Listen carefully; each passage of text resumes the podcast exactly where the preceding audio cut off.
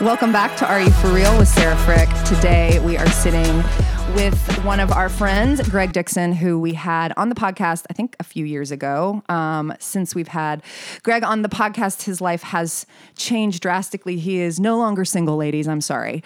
Um, he is a married man. He has a baby and a stepson and a big, beautiful, full life. And um, I had, I called Greg um, actually two days ago or three days ago and asked him if he would come over to my house and so I could ask him a bunch of questions about what was going on in Afghanistan because totally transparent, I get a lot of my news from social media, which Yep, there it is. Because honestly, I don't know which news to trust and which news to watch, and I'm sure social media is not the way to go. But I just choose certain people that um, I feel think the same way I do and I follow them. And it was even just getting confusing looking at that. And so the reason I'd asked Greg to come on today and to come over the other night was because Greg has spent some serious time in Afghanistan and um, has served in the Marines, and I respect his opinion um, a lot on this stuff.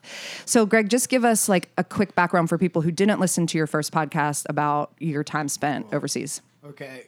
Yeah, we got to clarify my relationship with Afghanistan too. I, I was in the Marine Corps, but only did two deployments in Iraq, okay. and that was um, 2004 and 2005. But um, then in Afghanistan, I was uh, I worked for um, a U.S. company as a contractor for our federal government on a program for uh, just about four years, and then on another program after that. Um, so each time I was over there, I was over there more as a um, as a contractor, not necessarily as a service member. And there are distinction between the two professions. Uh, one is uh, financial gain, and the other is service to your country and duty. And both those exist inside each profession, but um, we I had a different perspective of seeing Afghanistan than say um, a Marine in Helmand Province or somebody up in Korengal, and um, everybody has a different perspective because there's so many actors that are involved in Afghanistan, NGOs, diplomats, an enemy force, uh, other countries. Um, so can you like break that down for someone like me? Like, yeah. And like what NGO? Non-government organization. So it's going to be some of your Feed the Children, Doctors Without Borders, some USAID folks from the State Department. Like I said, diplomats. They'll have another number of organizations that are there under the U.S. mission, under the NATO mission um, in Afghanistan. Um, was a NATO fight um, even though it might have not, uh, you know, because they believe an attack against one is attack against all, and that's all members of NATO. And so that's why our coalition was so big in Afghanistan.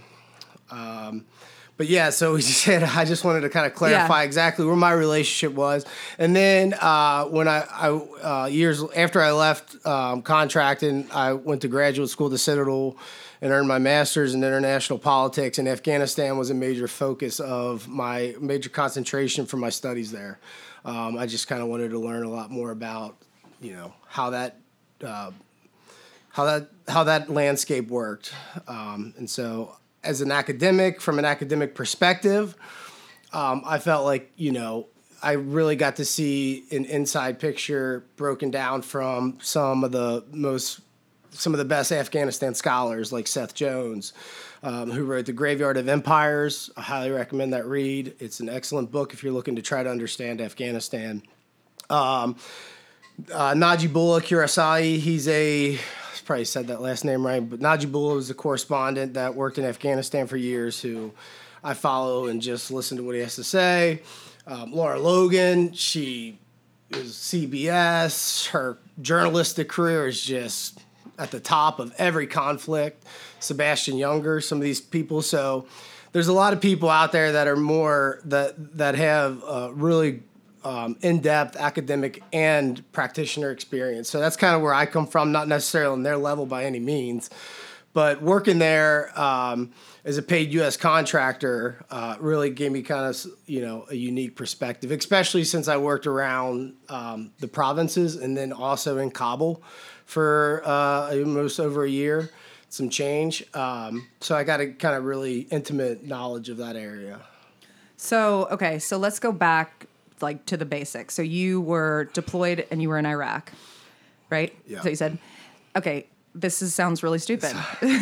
so what, like, in relation, Iraq, Afghanistan, close to each other? Oh no, they're separated by Iran, pretty much. Okay. So Iraq is known as a Middle Eastern country. Afghanistan is more South Southwest Asia, Central Asia. Um, completely different. uh, So more Persian, more um, tribal based. Iraq's very tribal based too, but so is Afghanistan. Uh, the terrain is much different too. You're talking about mountains and snow and Okay. that's why Afghanistan is known as the graveyard of empires because nobody has been able to conquer it um, since its existence. Um, from Genghis Khan to Alexander the Great to the British three times in the 19th century, they've all failed to gain foothold permanently in Afghanistan. So that's what makes it so unique. And I think what's going on in the news now is you're starting to see, um, you know, another example of that. So, like, from your perspective, so how, you were over there contracted from the government to do what? Yeah. Can you talk about that? Security. Okay. Security, guys. um, so, okay, I have like a million questions. I'm just trying to get my thoughts together. But can you tell like us a little bit like about the culture from someone when you went when you were there it was before you did all your studies Yeah. so yeah. like the culture like as an american citizen what you know from here is what you know there yeah. like women children relational what it's like like a day to day Um, that's that's one of the biggest things when you're especially coming in um, as a contractor and flying through Dubai and uh, you know I I've told before there's been um, felt like guys with chickens as luggage on the plane going into Afghanistan Afghans that they live a completely different life than you or I would expect. It's a place where um, if you think you've seen it all, you haven't until you go to somewhere like that. like what do you mean just uh, I don't know how to explain it. Um, just their way of life. So it's nothing to be going from the airport to your house in Kabul and seeing somebody begging on the street who is on a skateboard uh, with no legs and is coming up to the. It's just uh, there's people, bat women with their children in the middle of intersections with full burkas on, asking for money. Um, you see the remnants of history, Antenna Hill, the pool where the Taliban executed. I couldn't tell you. I don't know how many people um, in there when they initially took over in 1996. They took all these people up to the Olympic pool and pushed them off, and so it's just, it just looks like uh, somewhere that you you just go back in time. There's underground bars that you can go to at night where you check your firearm into a cubby, Oh uh, where you'll see Western journalists and people like that, and people from other embassies. Um, those bars have been regularly attacked. So like, there's a there's a there is a, a- a social life there for people who are you know diplomats or NGOs, and then there's the contractor kind of uh, you know. You, your soldier type life, which are completely kind of all separate and different. And some allow you to do things that you normally couldn't do if you were in the military. But um, it's just it's just a bizarre place in the provinces when you go out and you see uh, you're you're out there and it's nothing but farmers. You see little girls with buckets of water on their head. Um, I mean, just doing their chores, and it's just their rural, remote way of life that they've known and they've farmed since the beginning of time. The way they get pump gas is different than you or I would ever think of it. It sits in these um, on the top of these big barrels and runs through hoses and um, just the simple tasks are something of large magnitude to you or I, but to them. It's just the average. It's just every day of life.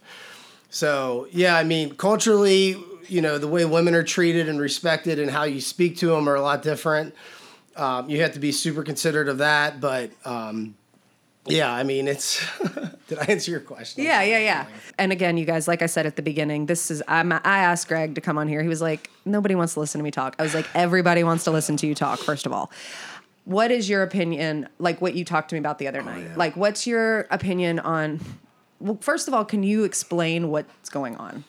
Sure. So, um, with the U.S. withdrawal, which is not necessarily, I know, look, like if you're gonna, like, we got to get people want to talk politics about it with Joe Biden and that administration and Donald Trump before, and Obama, then President Bush and Clinton. It's been uh, Afghanistan has been on the radar of the White House since 1996, right? That's when Al Qaeda and uh, the Taliban has relationship really started to form and grow. And Clinton had a chance to smoke Bin Laden in '96, but didn't. And that was like a big. And looking back on that, had he done that, you would have prevented the two embassy bombings, the Cole and 9/11. If Clinton would have killed him then, but he didn't, and there's reasons for that. So do you know the reasons? No, I am like know. I think I you know everything. I'm like giving him side eye. I'm like, do you know the reasons? Okay. Um, and so then you move forward, and George Bush takes office, and it's 9/11, and what his response was exactly what we wanted as a country at that point in time. It was to fucking go and get these guys that responsible for this, and that dude was in northern Afghanistan, and he was had safe haven from the Taliban. So when the U.S. launched its offense um, they cornered bin Laden and uh, through JSOC units and intelligence community up in the Tora Bora Mountains and had him there. And then I believe they had some sort of arrangement with Pakistan, which is another player that we talked about, like just so many players. And the Pakistanis were supposed to either set up some sort of blockade. I don't know, but it got botched, and I wasn't there. But um, there's a good book on it called "Killing Bin Laden," I think, by Dalton Fury but it was uh, you know they had an opportunity, and then Iraq kicks off, and Tal- and Afghanistan kind of gets put on the back burner until roughly like 2010, 2011, once Iraq starts dying down. President Obama takes office, uh, you know, and he's left with this whole situation to deal with. This then, is in Afghanistan. Yeah, this is Afghanistan. So you know, it was um, the fighting there really heightened, I guess, right around 2009 down in Helmand Province, Korengal, R- RCEs, Kandahar. I mean, there was. These are cities. These are cities okay. in Afghanistan that were just had controlled by the U.S. government, like by the U.S. military, rather. So that's what's kind of funny when you start seeing some of the narrative about is it worth it or any of that the U.S. Marine Corps and the Army, and they're the major two ground forces. They controlled so many territories and beat back the Taliban over court and gave people a little taste of that freedom, whether it was just. Um, okay, so let's just pause because this was actually I put okay. this question out there. The okay. was it worth it? Like you mean right. was it worth the the people that went and fought over there? Was it worth their time? Like, is that what you're referring yeah, to? I yeah okay. yeah absolutely. Okay. And was it worth the mangled bodies and the, you know, the Gold Star families and all the you know everybody that has sacrificed or lost something from this conflict?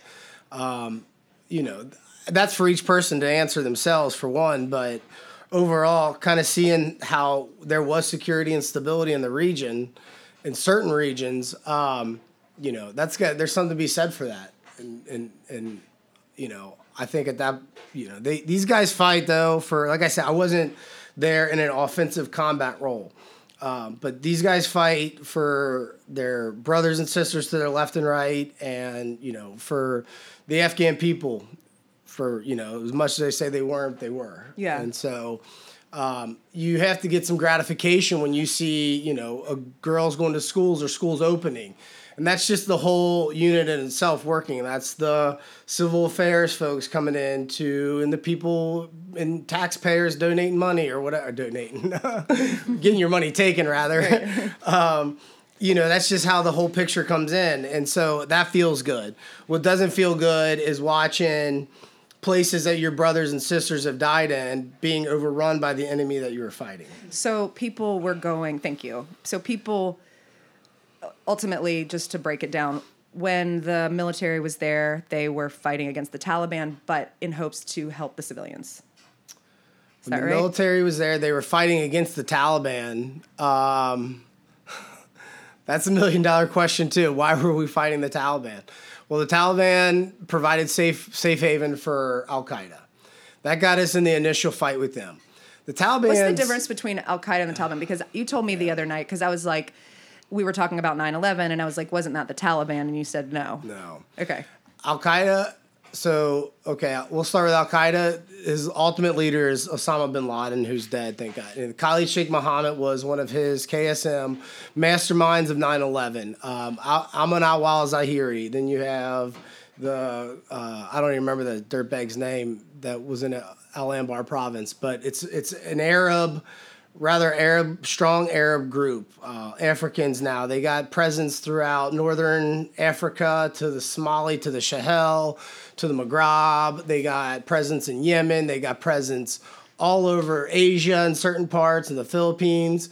Um, then you have the Taliban, which is just cont- contained pretty much in Afghanistan. It's a okay. it was it was an organization that was started because of the Cold War when we fought when the Afghans uh, fought the Soviets.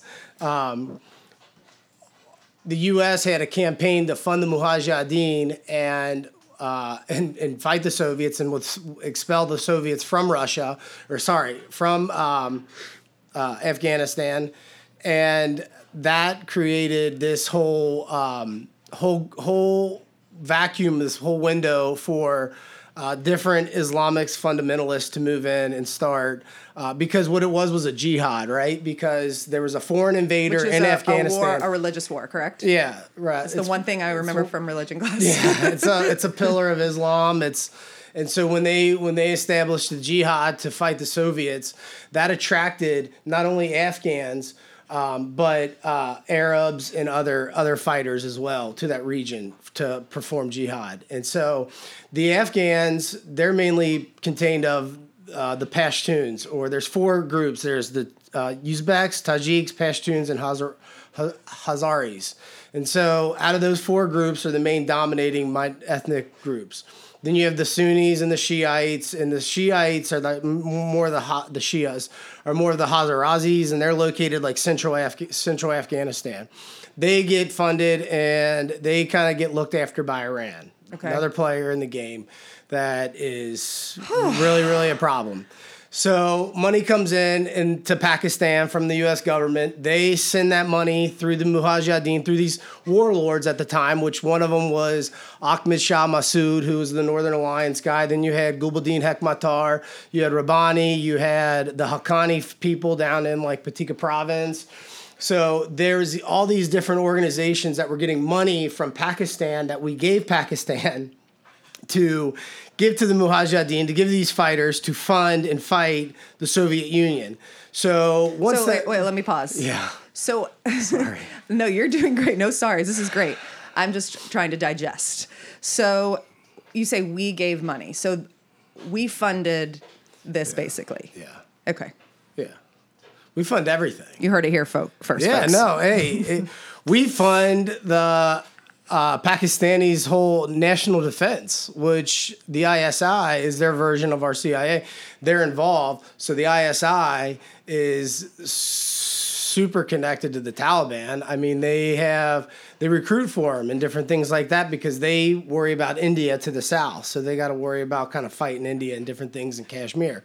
It's just part of their way of life. And so the fact that you have all these organizations like the ISI who favor tribal Pashtuns, which are more on the Afghanistan eastern border to Pakistan, and they're up in like what they call um, it's on the Durand line is what it, they wanted to create this whole country called Pashtunistan, right? Never went through, but it was like very tribal in the sense that maybe it wouldn't be a bad idea if you did have something like that because they would just stay within each other's borders. Mm-hmm. Um, but that's not advantageous to to Pakistan. Um, so you have these people in the FATA and the Federal Administrable tar- Tribal areas, the Northwest Frontier, um, all these crazy Afghan, uh, or excuse me, Pakistan uh, province border countries. And they are all Pashtuns. So the majority of the people, the majority of the Mujahideen that was getting the money from the ISI were Pashtuns. So they favored them more, which predominantly Taliban is Pashtun. So Therefore, after the Soviet, these guys had their networks, they had their stuff. A lot of the Afghan refugees were in refugee camps that were run by the Saudis in Pakistan, which created the madrasas, which were the schools that they got educated in, which was underneath the Wahhabi Sufism of Islam, which turned into Deobandism. Deobandi is what the Taliban kind of aligned their version of Islam thinking to, is Deobandi, which Deobandi is from India, but it's just this um, really radical way of perceiving their religion. Got it. So then they put Saudi Arabia influence into it and some other things. But either way, this educated a whole culture of Afghans. And then therefore the Afghan the Taliban came into came into um, being because the central government in Kabul could not govern the people of Afghanistan. They couldn't protect them from bandits. And the Taliban come in like, you know, hey, um, you know, they had justice, they had court, they had security, they provided people stability, believe it or not. What happened was down in Kandahar, uh, Mullah Mullah Omar, or something, I can't remember his name, Mullah Omar, I believe is what they call him. But like, there was this guy who got kidnapped. His daughters got kidnapped, and the Taliban went and found the guy that kidnapped the daughter and brought him back and had justice in the street. And they were like, "Our fucking own government can't do this for us." Yeah. But you, so they kind of got their presence that way. Got it. And then they rolled pretty much. They went all throughout southern Afghanistan to the RC East, up in Paktika, up in the mountains, the spread, and then they eventually took over Kabul in 1996. Okay. So, and then they so this isn't the first time the Taliban have taken over Kabul. Okay. Right? And what's unique about this time is that they're they're woke, right? Like they're coming on and saying, "Oh yeah, we're not going to let women go to school, and we're not going to freaking murder people in the streets, no public executions." And they like even sent a letter to the Ministry of Education, who's a female, this Afghan, and told her like, "Hey, you're not going to lose your job." And do you these- believe that you think that's true? um, yeah. No, you know. so yes or no? So I don't think it's true. I think that that's the Taliban. I mean, you talk about some of the guys that really got into it with them, and um, they you know they're adaptable. They kind of they don't play by the rules. They don't play fair all the time. They use civilians. They'll use tactics that the west won't really you know you're not expecting that kind of that sort of cruelty or violence, but that's they'll show up. Then you show up at the office and they, you know, they'll blow you up. Jesus. That's what I'm waiting to see right now. Is with all these crowds at the airport, one somebody's gonna clack a vest off soon. I feel it. Like at the at airport in Afghanistan. Yeah, like what? Like you know, that's what that's their that's their mo. So, suicide bombers, suicide bombings. All right. So what I'm hearing you say is basically the Taliban is taking over, and they kind of rebranded themselves coming in as like better, quote unquote better, and you don't believe it, you don't buy it. No. And what is that like us leaving? Like I've heard so many different things before we even get close to starting with these questions, but like that us leaving makes us look weak. It's Joe Biden's fault. You know, he's let everybody down. What how do you wrap your head around that? All right. I'm going to paraphrase cuz I heard this last night and Lara Logan is amazing. And I'm going to paraphrase what she said because I believe exact my feelings align exactly. The U.S. This is what this is what we want. We want this to happen because we have the power. Our military, our government, they have the power to stop any of this that's happening right now. They have the power to stop the supply lines between the Taliban and whoever else they're supporting up in the mountains or wherever these are coming from, but they're not doing it. And you have to ask yourself why. And that's what Logan was talking about, and I I think it has something they what better outcome for the US than have Iran and the Taliban have a civil war in Afghanistan. There's two and Russia come and play. Sure, what do we care for? We just spent 20 years there. Uh, you guys have at it now, and that's kind of what you saw. You're going to see proxy wars. So there is an uh, the Harazis. Uh, there's a group called the um, Fatimun, Fatim, Fatimun, and Fatiman, something like that. And they're an Iranian backed militia of Afghan Shias that fought in Syria against ISIS. From it, they traveled from Afghanistan to Syria to fight and then went back. And when the prime minister of Iran was asked about this, you know, he said, uh, no, they are back to everyday work life. There's no problem. It's like these guys don't go. You don't go from fighting ISIS in Syria right. just to sitting back on your. Unless you're a U.S. service member, then you can. Right. but these dudes, this is their way of life. It's what they do. Yeah. So, which would I we what I think is happening is I think the Taliban are kind of forming up but they are going to be armed. You're going to have resistance coming from Panjshir, where Massoud's people were, the Northern Alliance. They're kind of reforming. You'll have the Fedayeen coming over that'll try to do something. You got ISIS over there somewhere in the Khorasan that's like super small and like they don't fit in well with because the, the, the Afghans are very tribal. The the the code Pashtunwali is this whole like way of living as far as you're my neighbor you come in here i protect you. It's the whole um, kind of the backbone of what marcus luttrell experienced in lone survivor what kept him alive. And so um, you have this code whatever that exists and isis doesn't follow codes at all. They're just they're straight savage animals. But their isis is different than the taliban. They're different than the taliban and they're different than al-qaeda. Okay. So do they all have different motives yeah, I mean, kind of. If you put it really together, Al Qaeda kind of, if you want to look at it like that, they had more of a, a, a Islamic State kind of idea, but just kind of being more patient with how it was developed. And then uh, Baghdadi or whatever that guy's name is from ISIS, he came in and they just pretty much took over um, early on in 2014. But yeah, it's whole okay. So stuff. all right. So as just Greg sitting here, clearly you have a lot of knowledge. You probably should be on the news.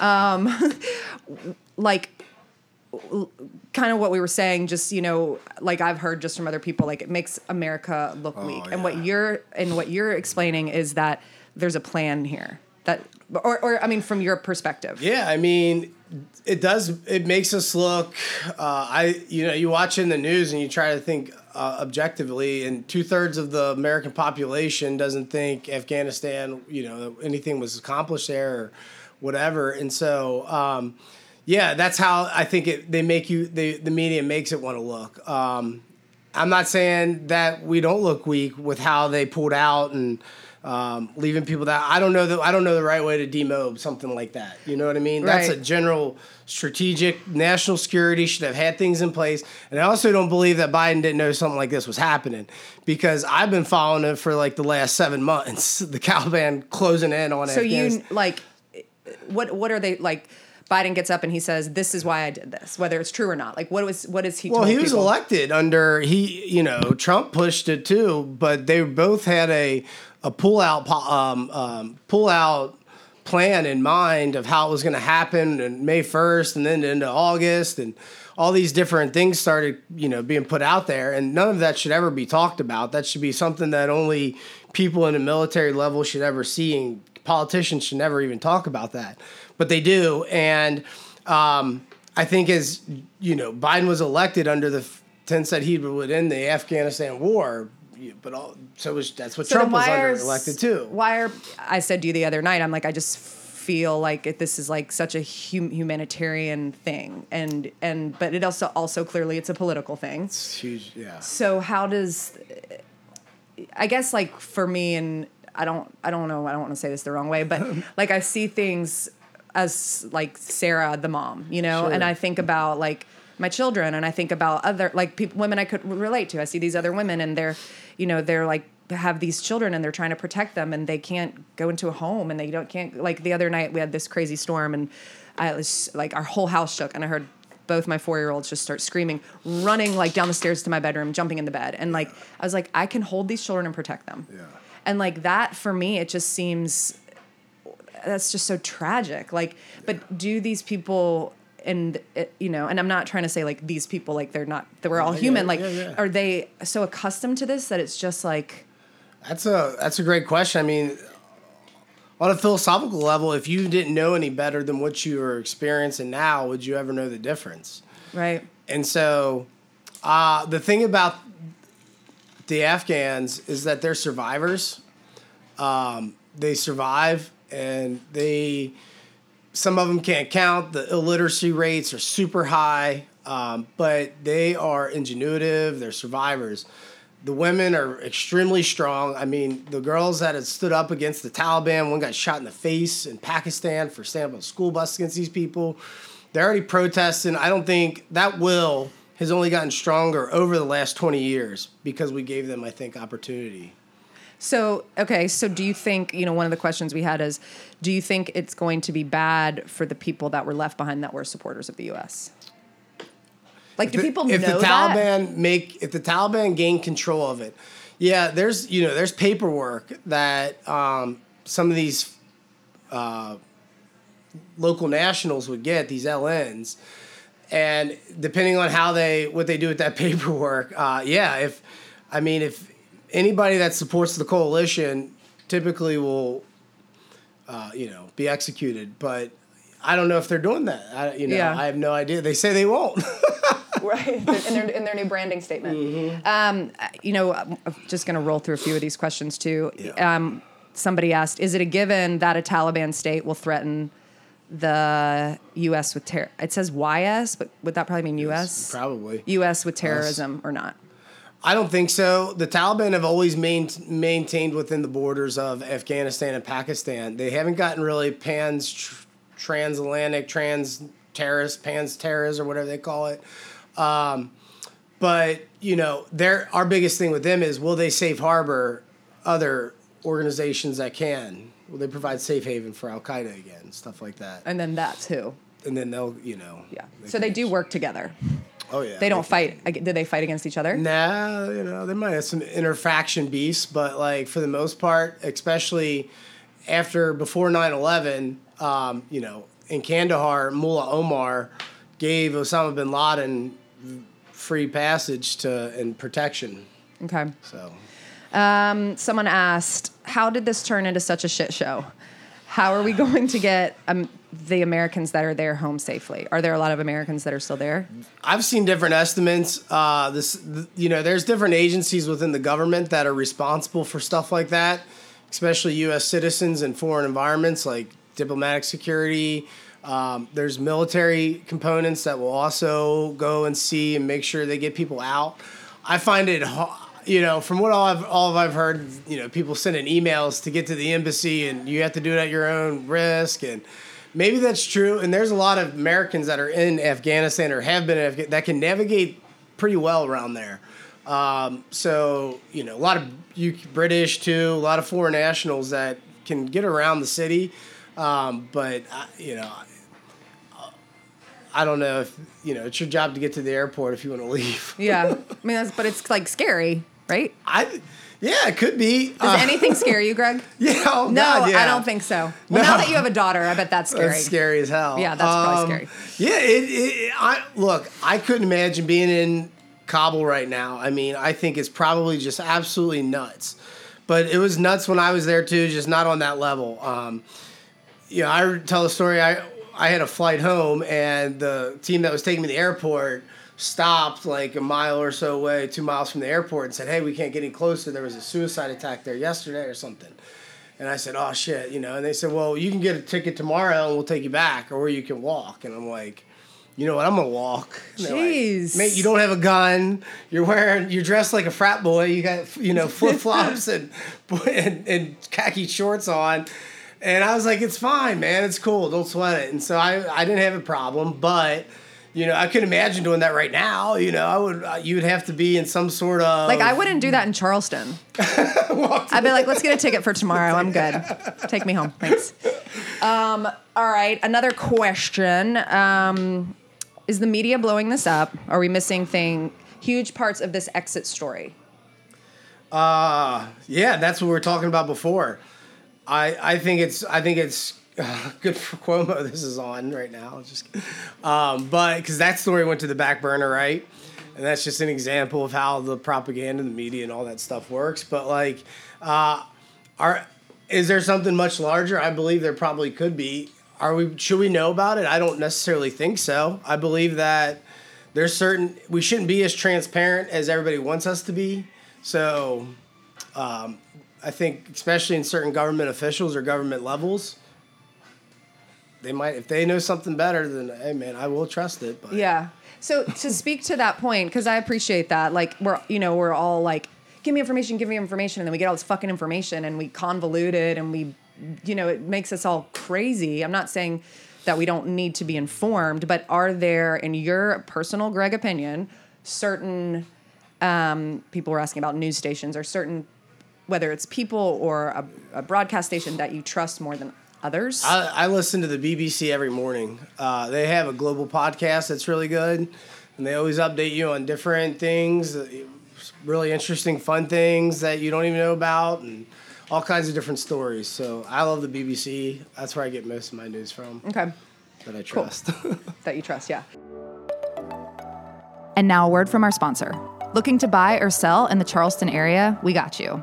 You got to check out my girl Audra Walters from Front Porch Properties. Audra works with both buyers and sellers, but what sets her apart from other agents is she will stage your listing for free zero dollars. There is no charge to the sellers.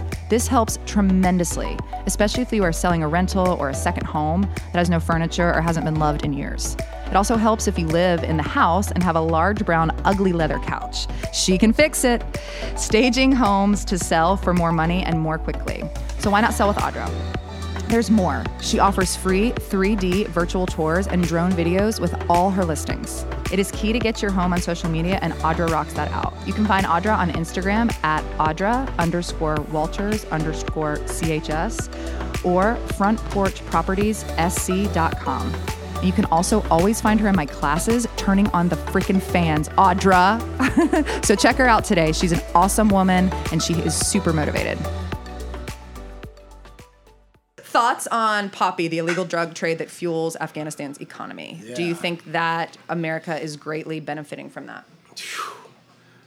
In your opinion? I don't know with the overdose rates if we benefited from that. Um, well, okay. You know what I mean? I think there have been people that benefit from that. Uh, you know, Afghanistan at one point, 97% of the poppy that came out of Afghanistan came out of southern Afghanistan, and then 70% or more of the poppy that came from the world came from Afghanistan. Um, it, it's hard to say because that crop is what keeps people alive there that are farming it. And then that crop also is what's killing people throughout the United States. Mm-hmm. So it's like, you know, with the prescriptions and different things like that. But Afghanistan makes its money off that trade. You know, that's how a lot of the that's how the Taliban fund themselves. Yeah, um, okay, if you kind of already answered this, but I'm just going to throw it out there again. Do you do we have any real trust belief in the Taliban leading fairly? I'd say history repeats itself. Mm, amen. When yeah. somebody shows you who they are, believe them the 1st mm-hmm. time. um, somebody asked if you could shed a little light, maybe just from your experience there, to what is you know happening to women, um, children. Is there anything you can recommend anyone doing to help? Or is there um, a cause that you believe in more to donate to that the money will actually go somewhere? I always look into like USAID and find out what they're doing, or uh, the United Nations, UNICEF's there, um, UNHCR uh, is there. So there's a lot of humanitarian organizations that are there. I get a little weird when I see these four million dollar GoFundmes. I'm like, oh god, yeah, it's just trips me out a little bit because um, I know how corruption works in places like Afghanistan, and so you mean like that money won't get to those people probably. You just wonder. Yeah. You know. Yeah. So, I think prayer is big too. Yeah, absolutely. Um, I'll ask this, but I don't know how this how you'll answer it. But how much progress for women's rights do you believe was made as a direct result of the U.S. presence? And I feel like mm. you kind of touched on that when I said, you know, do you think it was all for nothing? But you said no. People got a glimpse of what the other side could be like. Yeah, I think um, I think in a lot of ways, like Kabul's very metropolitan. It's very Western in general. A lot of women work there. Um, I'm not sure if they drive. That's a. Mm, I don't know if they drive there or not but they work. They have, uh, you know, like a quarter of the education department is run by women in Afghanistan. The hospitals, without women in Afghanistan and Kabul, like those places don't run. And then in the provinces, the, how they are as far as at their in their villages, mm-hmm. you know, they're amazing. Um, so I do believe that when you think about their rights, I think they that we were able to empower them enough to where maybe they can really create some strong momentum to yeah for the whole country. Yeah. I feel like it's so easy for people just to be like, fuck Biden, he fucked this whole thing up. And I'm not, you know, I'm not saying he did or he didn't because I really don't know. And even like listening to it, I just feel like there's so much to process. What I feel like you're explaining is like the underbelly of it. Right? Like we only see like this, this, and this, and especially yeah. in the country that we're living in right now, and like the state of affairs, you know, everything from COVID to masks to this to that, everything's political, and it's so heightened. Yeah. And in your and I think I've already asked you this like six times, so you can just answer it again. in your like in your opinion, do you think this was the right move? To pull out? Yeah.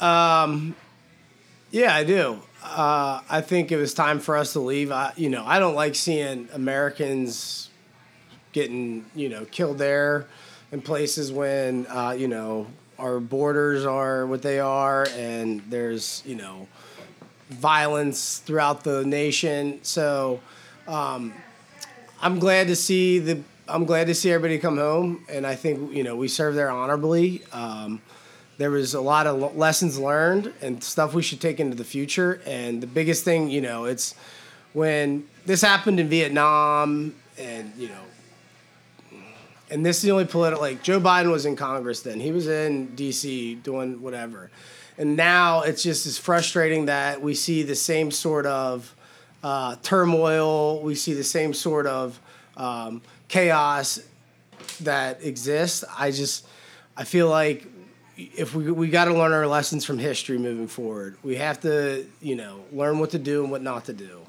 Um, but as far as everybody saying, you know, look, of course, if you didn't vote for Joe Biden, you're not gonna you're gonna be all over this media, right? And if you voted for Biden and you're looking at what's happening in Afghanistan, look, that's a hard job. I mean, the criticism that they take is just the, that the president, whoever it is, takes is just on a whole nother level. Like, why? Let's just. Why would anybody want to be the president? Exactly. I yeah. mean, that's.